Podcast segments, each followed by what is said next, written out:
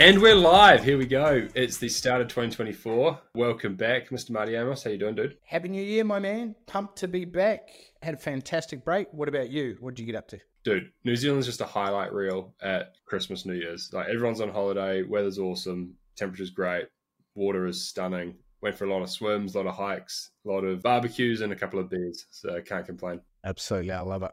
Yeah. So we've got a bunch of new listeners on the pod, and it's also the new year. So to quote Jay Z, allow me to reintroduce myself. I think it's the time of year to reintroduce both of us, work out who on earth people are listening to, and what we're all about. So let's start with yourself, Marti. Let's kind of start with the origin story, work out where you know how you got where we are today, and uh, we'll unpack some of the trials and tribulations along the way. So, yeah, start us right at the beginning, and then uh, if there's something interesting, I might pull on that thread. Sounds good, my man. Awesome. All right, so. I grew up in Stewart Island. Like New Zealand consists of three islands, North Island, South Island, Stewart Island. It's only 400 people live there. It's cold as fuck. It is the closest inhabited place to Antarctica. There's nothing between Antarctica and Stewart Island. So frequently we get jokes. There's only 400 people when I was born there, 1971. 52 years later, 53 years later, there's still only 400 people there. So it was awesome growing up there. Like beautiful place, very tranquil. I absolutely loved it. At 10 years old, my parents got divorced, and I shifted with my mum to Nelson. And so that meant I had to. We were flat ass broke. Mum didn't have any money, and so we didn't even have a car. Like we had two 10 speed bikes, and I would bike with mum to, she would work at the school as a cleaner. Then she would go to the orchard and help serve. And I would go and help make money for the household by bagging apples. Um, I would go around the neighborhood and ask to mow people's lawns. I would get like 10, 15 or $20. And as a 12 year old doing that, like I was rolling. I was a baller at that stage. And then I actually, I got a pamphlet. I thought, well, how can I make more money? And there was a Woolworths um, supermarket and I went down, spoke to the owners, and I said, Hey, do you need pamphlets delivered? And so what he did was he gave me a thousand pamphlets to deliver. And I started doing that for six months. I used to get paid the princely sum of $30. took me about eight to 10 hours. So I was on like about three bucks an hour. And then I thought, fuck, this is taking a long time. I wonder if I can just get some of my mates to do this. So I sold half the run, outsourced it to them. They paid me and I paid them. The store paid me. I went back and negotiated a, a price rise and then I basically got increased my margin significantly by having other people help do that. So that that was So first good. first lesson where I started to understand one of the key components of leverage. And so people, systems, sales and marketing, and then uh, media. So those are the four key areas of lessons of leverage, and you can include money in there. And so that was one of the key principles is having other people work for you. So school was great. I loved school. I worked hard academically and also loved playing sport. I was in the first 15, played tennis for the school, played cricket for the school, swam, etc., etc. And we were streamed through school. So I was in 3A. So we stuck with the same class going through all our lessons, which is really good to be in an environment of people who are all on the same journey, who are uber competitive and who push each other to achieve well. So all those people, there's like 300 people in standard form three out of those 100 people, 28 out of our 30 people were in the same class at the end of the seventh one. And most of those people have gone on to be very successful in life. So it was a great time. I loved school. I went to university and I went down to Otago University. And my dad lived down in Dunedin at this stage. He'd shifted from Stewart Island to Dunedin. And I wanted to be closer to him. And also a bit of an adventure, get away. The second closest university was Otago. So I went to Otago and I actually failed my first year. No one told me how to construct a degree. I wasn't smart enough to figure it out on my own. I just did what I had done at school. So I did biology, geography, economics, and law. And holy shit, if uh, playing rugby, drinking beer, and chasing girls didn't uh, take up 90% of my time, and consequently, at the end of the year, I'd failed one of my subjects and I got a C minus in another. And I went home with my tail between my legs for the summer holidays. I was just like, what am I doing? I just felt so ashamed and like I'd let my mum down who had worked hard because my mum had come from nothing, like broke, 10 speed, no car, cleaner, bagging apples, to she worked as an insurance agent. Then she became one of the top insurance brokers in New Zealand. Then she invested into, bought a commercial building. Then she started investing into businesses. And I saw what hard work, a system, and uh, perseverance can get you. And so I felt massively, not only had I let myself down, but I'd let my mum down. I think that's a good thing is when things aren't going well, is to sit in the paint, look in the mirror, and have a real conversation with yourself, the man in the mirror, and say, like, fuck, is this as good as it gets? Is this all I'm capable of? Like, can I do better? Is there someone else out there that's doing better that I can go and learn from? Because if they can do it, it's possible. And if they can do it, then I can do it.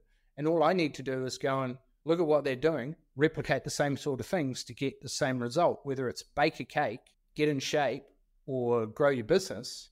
You just need to follow what someone else who's succeeding, who's doing what you want to achieve, get around a community, get someone who's going to push you, hold you accountable. You know, like they say, they ask Tiger Woods, like, why do you have a coach? You're the best golfer in the world. It's like, well, I can't see my own swing. And quite often, as people or business owners, we're not cognizant of our blind spots. Well, dude, I mean, like, just on that, you've got a really key phrase that you use regularly that I think you got from your mum, which is really impacting and powerful that you've spoken to a lot of our team about as well. Do you know the one I'm talking about? Yeah, if it is to be, it's up to me. Yeah, and so good. The whole philosophy around that is you're the master of your own destiny. You're not a tree, you're not stuck in the situation or where you're at. You have all the power, if you take the power, to own the problem. And if you own the problem, you can own the solution. So it's a great ideology and it will help set you free to make the changes necessary to get to where you want to go. So good. So, uh, okay, so Stewart Island to Nelson, followed your mum, dad's commercial fisherman, did really well at high school, bit of sport, cricket, rugby, the works, moved down to Dunedin. He's uh, chasing tail, drinking booze, and trying to study. What happens next? I then thought, right, I'm never going to feel like this again. So I used that pain to go, right, what do I need to do? And I really wanted to, I was really interested in business and making money and business as a vehicle to make money. So the best subjects for that, for growing any business, marketing, management, how do you run and lead a team? How do you get leads in the door who know who you are, who are educated, nurtured, want what you've got, no matter what that service or product is? And then what are the numbers that you need to understand to make your business profitable? So I did economics, marketing, and management and I got into double honors both in marketing and management. And the same thing happened again. So they selected nine ladies and nine guys out of 350 marketing students. And fortunately, I was one of those nine. And we stayed together second, third, and fourth year. I did an honors degree. Then I started doing a master's. So I did a master's in commerce and marketing and actually won the multi postgrad scholar for the whole of the university. And then I started doing a, a PhD. And along the way, I was thinking, fuck, this is all great. How do I put these marketing you know, strategies into effect? And so a mate and I, guy Damien Black, him and I started a company called the Dunedin Dining Club. And we went around and we signed up um, about 45 different restaurants. And people paid for a card called the Dunedin Dining Card. And they paid us 80 bucks or they paid 200 for a corporate card. And if you and I went out for dinner at any one of these 45 restaurants, Owen, your main meal would be free. So we had to learn everything about sales, marketing, systems, getting restaurants on board, communicating value. And I made a few uh, mistakes along the way. I hired six of my mates once uh, at, for orientation week, but all they ended up doing was going out, getting pissed, uh, hitting on chicks in the pubs that we were selling the cards in. And uh, needless to say, it didn't go well. And then I had to I had to fire five of my friends because we weren't holding high enough standards. We didn't have strict systems in place like daily check-ins stand ups, how are you going? And we didn't have KPIs. So we had no idea what, how many sales, how many people did they need to speak to? How many sales did they need to make? And what was the average sale? So we reverse engineered what's the outcome that we want? And then how many sales do each of these guys need to make per day? So that big lesson there. But again, you know, it's all never a good sailor did a calm port or calm sea make in a port. That's why ships were designed to leave the port and go out into the rough waters. Fortunately, Damien, though, he's had many a good business and he actually owns the largest security company in New Zealand now called Allied Security. They do have over two and a half thousand full time staff and, you know, do anywhere from 130 to 200 million now. And he's buying other companies in Canada, Australia, etc., security companies. So very successful entrepreneur. I'm fortunate along the way that I've worked with a lot of good entrepreneurs. Well, that's just it, right? You got to surround yourself with people that are like weapons. Like, you know, if you're the old adage, if you're the smartest person in the room, then you're in the wrong room. But it's so true. Like, if you're not hanging out with people that are pushing you out of your comfort zone or helping you learn faster, then you're in the wrong place. Sounds like you've surrounded yourself with a bunch of those people over your career. Yeah, absolutely. And just because they are a good friend or that doesn't necessarily mean they'll make a great business partner. So a mate and I, we used to do. Um, who's the New Zealand heavyweight cage fighting champion? He runs a security company in Auckland with about hundred guys. We started a security business teaching um, hand-to-hand combat to people, civilians, uh, and our instructor Jeff Todd used to instruct the SAS. And uh, that business didn't go well because we were focused on multiple businesses at the same time, and this was like a side business. Uh, and I think there's a great um, podcast called the High Performance Podcast, where they interview successful athletes, successful entrepreneurs, and the number one non-negotiable for success is all in. There's very few athletes who go well at tennis, basketball, and Formula One or MotoGP. If you're all in on one thing, it gets every part of your focus, your energy, and focus is a entrepreneur's superpower. So, yeah, I had a bunch of other businesses along the way. Uh, some good stories boxing for 13 years in New Zealand, Australia, and the US, and bouncing in a strip club or bounced in nightclubs, bars throughout New Zealand, Australia, and the US, bouncing in a strip club called Bourbon Street Circus in the US, and getting a gun pulled on me by a mafia guy, a Gambino mafia member out of New York, just being a young Kiwi and just going, fuck you doing, mate, get to the back of the line. So, do you know who I am? Don't care who you are. And then uh, he pulled out a gun one of the other doorman, Keith, came running out, took the gun out, uh, hit him over the head with an iron bar, took the gun off him, and uh, gave him, him and his mates a bit of a kicking, and then went back inside. Sounds like a bit of the butterfly effect. What could have been? yeah, yeah, absolutely. Uh, yeah, yeah, crazy. Fun times. Uh, too right. So you've entered into the world of business. We've had a couple of successes, a couple of misfires. What are you know? What what was the kind of the watershed moment in your business career where you're like, you know, all right, I'm all in. We're doing this, and you know, you started started off with something. I think it was when I invested into. So I had a lot of little businesses along the way. So self defense company with Lee, an insurance business, a mortgage broking company, a pet store that I went into partnership with with a guy in Papakura who was, funnily enough, showed me two sets of books, and then. Um, wondered why he was still treating it as his private bank account. Needless to say, that didn't end well. And a lot of lessons out of that before going into partnership with someone. So I'll touch on that in a minute. Okay, so had all these small businesses, but none of them had gone overly well. And I think for two lessons. One was lack of knowledge and lack of focus. And lack of focus led to less time for implementing strategies. Didn't have the leverage because I was doing a lot of things, trying to do a lot of things myself. I was wearing a lot of the different hats sales, marketing, systems, leadership. So I thought, I'm not going to make these mistakes again. So I thought, how can I educate myself? Because before doing this, I had worked as the marketing manager for Honda Motorcycles for New Zealand, and it was great working with intellectually smart people, doing a lot of international business, Japan, the US, New Zealand, Australia. And then I got headhunted to be the country manager of Pirelli Tyres, and we grew Pirelli into the number one sports tyre brand in New Zealand. So we went from basically very few outlets to 46 retail outlets. When I came in, I had to fire the distributor called um, a guy called Possum Bourne, rest in peace, very famous rally guy. And he was only selling 3,000 tires per year, which is very small. And so one of the things my German boss said to me, Marti, are you aware of what the FIFO principle is? I'm like, yeah, it's uh, first in, first out. He's, no, no, no. It's either fit in or fuck off. They will do the numbers, they will do it our way, or they can fuck off. I'm like, oh shit, right, okay. So key critical thing that I took away from that was you have to hit your numbers. There's non-negotiables in terms of standards. Like you don't get in business what you deserve, you don't get what you expect, you get what you inspect. So you need to be looking at what your team are doing. You need to get feedback and close the feedback loop every week. And people need to have a scorecard or their numbers for each person's role and have one number that if I ask you, Bob, are you winning? They can go, yes, I am. And then we can see their scorecard and know, yep, they're winning. Labor hours are within 5% of what we've forecast. So everyone needs to have a number. visibility leads to accountability, and it also takes all the subjective stuff out of it and makes it objective to assess people's performance. There's a very clear scorecard for how well we're playing the game, and we know how we're performing. Yeah, so got tired of working for the man, and I thought, right, I don't want to repeat the mistakes that I'd made with these smaller businesses.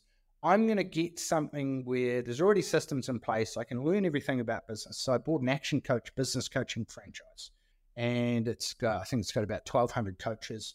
And I worked my butt off, got around other guys who were succeeding, and learned everything that they could on that they had on sales, marketing. We ran monthly seminars and worked hard to get to number one in New Zealand and number two in the world because we used to put our numbers in every month and they would see, okay, how much revenue have you made for the month? And then they would invoice us 5% of what that revenue was. So there's a big competitive incentive to see where you rank. Like you're 10th, some months I was 12, some months I'd be 37, and then some months when I cracked the top 10, I'm like, whoa, I'm seventh. How can I get to fifth? And how do I get on the podium? I never got to number one, but uh, I was very you know, proud and happy to get to number two. So, yeah, so it gave us a framework, gave us systems, how to apply to a business. And at that stage, we were coaching for probably a third of our clients were trades businesses and in particular building companies. And we were able to get them really good results really quickly by getting clear on their numbers, just identifying like what's the one constraint or the one big hole where the money's rushing out that we need to plug? Like, is it you're doing smaller jobs? Is it that you're not pricing to a target margin? Is it that cash flow's poor? Is it productivity on site? Like, where's the biggest constraint? And we we managed to start getting guys a lot of great wins. And it's like, well, the power is in niching down, right? The power is in being if you're a builder and you do kitchens, bathrooms, new builds, high end architectural, fences, then you're all things to everyone and you're nothing to no one. But if you solely do reclads or weather tightness or you solely do villa renovations, it allows you to get a higher margin, get your team dialed in, do those projects better, faster to a higher standard, uh, get case studies, testimonials, have a killer guarantee, and really become the expert and almost the celebrity in that particular niche. So that's what it was with us. We thought, how can we get we get on well? I'm very down to earth fellow. We get on well with builders. Uh, me being a massive petrol hit, and we thought, okay, cool. They're great at building great houses, doing great projects. How do we help them build a great business? We're great at helping people build a business that gives them both more money and more time. How do we marry these two skill sets together to get a great outcome? And that led to the formation of the professional builder, which uh, you were there for the founding eight and a half, nine years ago. And in that time now, with just the three of us, we've grown to serving over two and a half thousand people, building company owners throughout New Zealand, Canada, the USA, UK, and Australia. And we've got a team of 26 people now uh, to help you know, coach people, hold them accountable, world class best practice. How good. And the best part about specializing as well is that you can genuinely help somebody really, really specifically. If you're all things to all people, you're actually, I mean, you might be pretty good at the fundamentals, but the absolute specifics is going to be really hard to dial in and be the best at. You answered the question of like, why builders really well, but why coaching? Like, why did you choose to start the coaching, get into the coaching side of things? Well, two reasons. I'd always had a passion for learning and education. Like, I always want to figure out like how can you do something to the best of your ability? So if it's ride a motorcycle, I've done the California Superbike School. It takes you through different levels to get quicker and faster on the track. And now I'm part of the Supercar Owners Club, and we have track days with instructors, and you'll have Porsche Racing Series champions coming out and international racing car drivers taking you through, teaching you exactly what to do, how to load up the outside wheel, where to tip in, how to look through the apex, etc., and how to just get better and faster and faster. So the same with uh, coaching. I love learning. I love making money and helping people put these strategies and systems into their business to make more money, systemize their business, buy their time back, get their team performing well, and build an epic business. So I want to do that for myself first and foremost, gain all the skills, and then be able to share it with as many people as possible, and in particular, building company owners to help them build a kick ass business that's professional, well systemized, they booked out six to 12 months with profitable work above 20, 25% gross margin. They build a great team that has the right systems on site, right systems in the office, and they have great visibility, accountability around their numbers. So every project is profitable. The company hits its profits, profit goals. There's great cash flow. Your bank account's growing every month, and you're pricing to a minimum target margin, at least 20 to 25%. You're controlling the job on the way through, and every job is profitable, it's done well. You build your team. This is a great saying. You don't build your business. You build your team, you train your team, and the team follow the systems and the process to build the company to free up time for you as a business owner to invest in the wealth creating side of things, which is where um, our boardroom program is focused. 100%. Dude, I couldn't agree more. Like working with builders and working in coaching is so rewarding because you get to be supremely curious. It's your job to basically like work out why and then work out a solution, right? And fortunately, because we specialize, we've normally got a lot of those in our back pocket already, but it's always curly whirlies and it's always fun to be really, really curious. And then, secondly, you're genuinely helping these people because, you know, I know that you've gone through these experiences yourself, but when business ain't going great, it is a weight of brick, a ton. There's elephants on your head, just like keeping you awake at night, struggling to breathe. Like it is nothing, not fun. And when we get to help people come out of that and see the other side, it's insanely rewarding. And the business impacts every all of their families and their employees' families as well. So it's like nothing else. Absolutely. One of the most stressful times of my life, and it is fucking stressful. When you've got a business that doesn't work, there is nothing more stressful than lying awake at night at two or three in the morning thinking, how the fuck do I solve this? So I almost went bankrupt about eight years ago. And that was from, we had a cleaning company that was called, or is still running now, called Life Made Easy. We should joke that it was Life Made Difficult. There's nothing fucking easy about it. And so we scaled a business at a low margin, so 22% margin, which sounds great, but the job, very small average dollar sale. Every possible problem in the book. We scaled it to 46 team members. We're doing around 1,500 cleans per month, and we were doing about 150 to 200 grand a month. But the problem was they were all employees. They were, so they weren't contractors. And consequently, we would lose money every month the business was going backwards because our margin wasn't high enough for our overhead. So we had three sales reps, we had nine people in the office and we had a, total of 46 and we had about 35 cleaners, something like that. We had nine cars on the road. So they're driving around in our cars. They're going from house to house. It's not optimized. And so the business is going backwards sort of 15, 20, 25 grand every month. And I'm like, how the fuck do I solve this? And very stressful because I was also running our my action coach coaching business like nine years ago. And trying to run two businesses at the same time very difficult and it's like man who chases two rabbits catches neither. And so i ended up selling the business paying down all the debt and liquidating it as well liquidating the entity. So what that meant was we got a payment plan with the bank we got a payment plan with the tax department. We paid off all the small creditors. And my biggest lessons out of that that cocked it up were one the business model. So if we had sold franchises or we had had contractors on a 60 40 split, which is common in the cleaning company, we would have had 40% gross margin. And out of that 200K, instead of us getting like 44, we would have had 88,000 or 80,000. And our overheads were around the 50, 55. So we would have been profitable and then we could have incrementally improved things. But running a low margin business is torture it's a recipe for disaster. And unless you want to be Walmart or the warehouse or any bulk company that's going to have economies of scale, then do not go into that market. Obviously, there's different margins. So if you're a group housing company, your margin could be anywhere from 15 to 20%, but you might be doing 20, 50, 250 houses per year. And you can spread that, those economies of scale against your overheads. So low margin, high overheads to run a low margin business. Like you cannot scale chaos and you cannot scale lack of profits. Like you'll just run faster on the hamster wheel. And the third thing, I didn't stop and make the hard decisions soon enough. I knew the company was going backwards. I should have been more focused on the one that wasn't performing well. And I didn't take the hard questions to put scorecards in place, put systems in place, hold people accountable, put in place the management meeting structures that make everything visible visible every week, toolbox meetings, construction meetings. Yeah, I just did not do a good job in managing the business.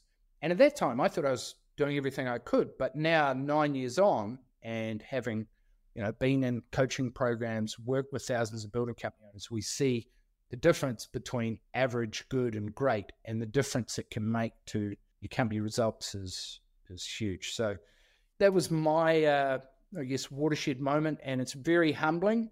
You think like I, I don't know why my ego must have been a bit out of control, but I was thinking, I, New Zealand Herald printing out, New Zealand's number one business coach goes bankrupt. I thought, holy fuck, how do I avoid this?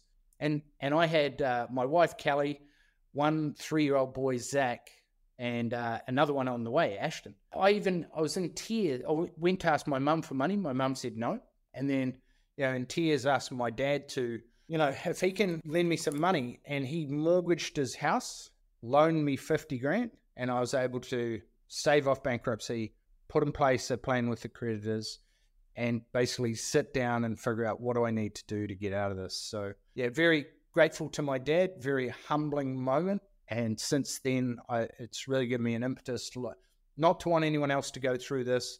And that's why we really focus on diving into people's numbers, understanding how they're pricing their projects, how they're controlling their labor on the way through, making sure that every project is profitable, they're capturing all variations, and they're doing so at a great target margin and with strong deal flow. Because when you're booked out six, 12 months with great profitable work, you can focus on systemizing the business. When you don't have much forward work, you got to focus on getting that marketing, sales and marketing machine in place so that you're not competing on price just to win another job and you're dropping your pants just so that you can keep you guys busy. That's real focus. Yeah, totally. Man, what a uh, what a roller coaster.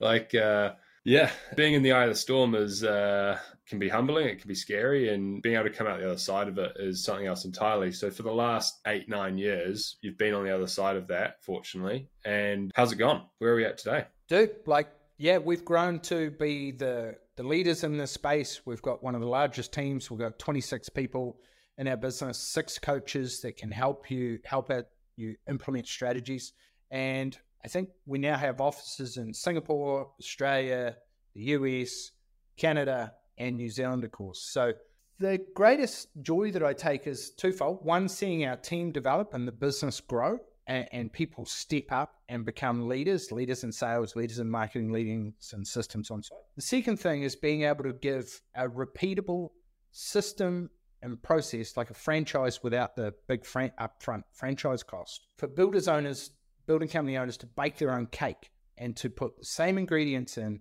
follow the same process, and if you put the work in, you'll get the same or a similar result to members who are crushing it. So the other thing is having a community of building company owners that have grown, achieving their goals, buying back their time, buying toys like boats, Ford Rangers, jet skis, 69 fastback Mustangs, going on holiday to Europe for six weeks.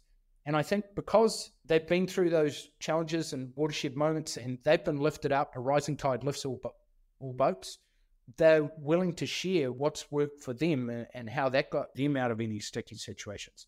So I think that's great is that we have a lot of every system challenge, every onboarding an apprentice, variations capture form, everything we have from our members. We interview them, what's working well for them. We get those templates we make it available so that everyone can version it, and it just helps you to implement quicker to get better results. So it's the thing I'm really proud of is the openness of our community and the willingness to share what's working well for them because it's a very closed off community because quite often builders are competing in their local area on price with others and not often willing to share what's working in their business. Totally. Super notoriously tight lipped industry, right? Like, oh, how much is going to, well, you know, he could might be able to do it cheaper, but, you know, it's just a notoriously sort of uh, status quo tight-lipped industry. Uh, it's ten percent town. Can't charge for that. I won't tell you if you won't tell me, sort of thing. And that's I agree. That's what I love about our community as well. It's not like that. The rising tide lifts all boats. You're going to get out what you put in, and uh, the members that are most successful are those that you know jump in boots and all and really take action. The quick to ask for help, quick to take action, and quick to share their lessons, insights, and learning so that we can redeploy it against more improvements. I think that's one of the biggest things of being in a community is helping eradicate or destroy any self limiting beliefs that you might have. So you might think, well, I can't charge for quotes. Everyone else is doing it free. But then you see people who, well, they're charging for their prelim budget. And for Hayden signed 4.25 mil worth of work. He signed four prelim budgets in the space of 60 days. In Melbourne, one of our members, Leon, signed seven over the space of six months and at three and a half K and I think paid for the whole program just through having a template system, a script, a process, and then being able to talk to other building company owners who have done that. What was the mindset shift that they did that helped them get this in and what they test and tweak each time? Yeah, so good. Like uh, we've been doing this for the better half, you know, coming up a decade soon, right? You've got a brain full of lessons and insights and golden nuggets.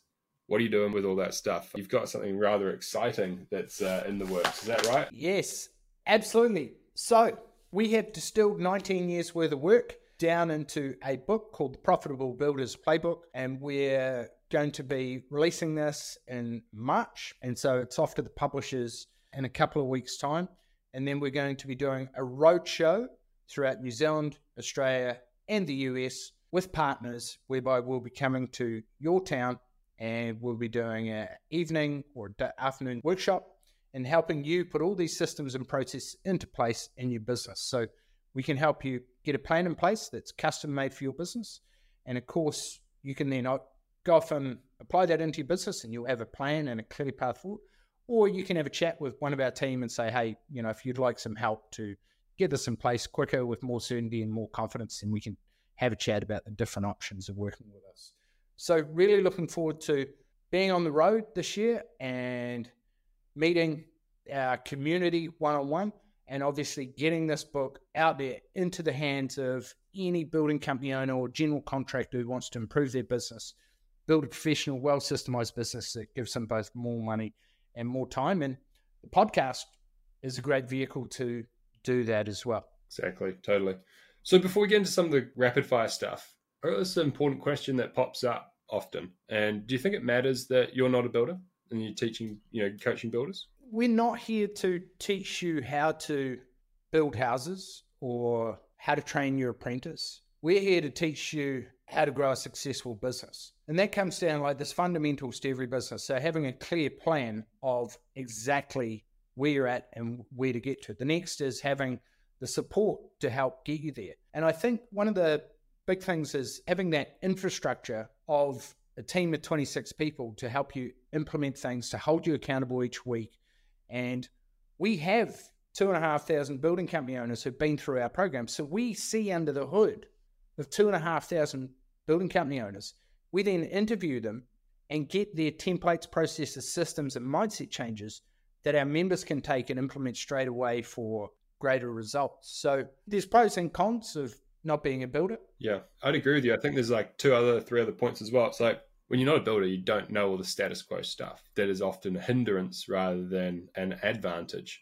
Like you said, we're not teaching how to build, we're teaching how to fish, like how to actually build a real business rather than a busy job. And then also, it really comes down, it's less about us and more about you. Like it's less about Marti Amos and Owen show and more about you actually put in the work to build a business, right? Rather than be a great builder. And if you can't get that from the community, from how others have done it, and from working on some core business principles, then we're not really business coaching. We need to start doing some mindset stuff as well. Exactly. Like there's 750 members in the community. And so any problem that you've got, there's going to be a few members who've solved that problem and you can jump on the line with them and work through exactly how they solve their problem. And the people who do succeed and do get the greatest results are the people who are quick to implement, quick to ask for help, and then quick to share their wins. And so every week we have trainings every week. We have one-on-one coaching. We go through your numbers every month.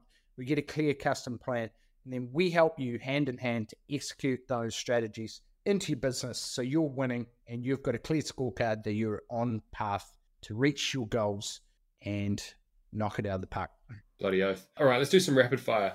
Favorite sport? Boxing. Uh, so I've boxed for 13 years and been teaching my boys, 9 and 12, how to box. Zach had his first sparring session yesterday. So I think it's a great sport for resilience, discipline, dedication. Favorite holiday? Well, could be the one coming up. March 4th, I'm off to North Korea for seven days to go and see uh, Uncle Kim.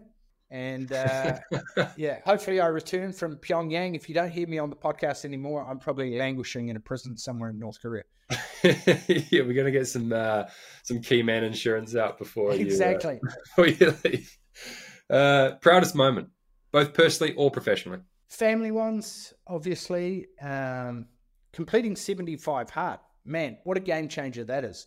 If you want to be at your absolute peak in terms of discipline, two 45 minute workouts a day, don't need any crap, read 10 pages of book, take a progress photo, drink 3.7 liters of water. Just an absolute game changer. And you can see, okay, this is what's possible. This is the standard that I can play it and what I should be achieving. Yeah, love it.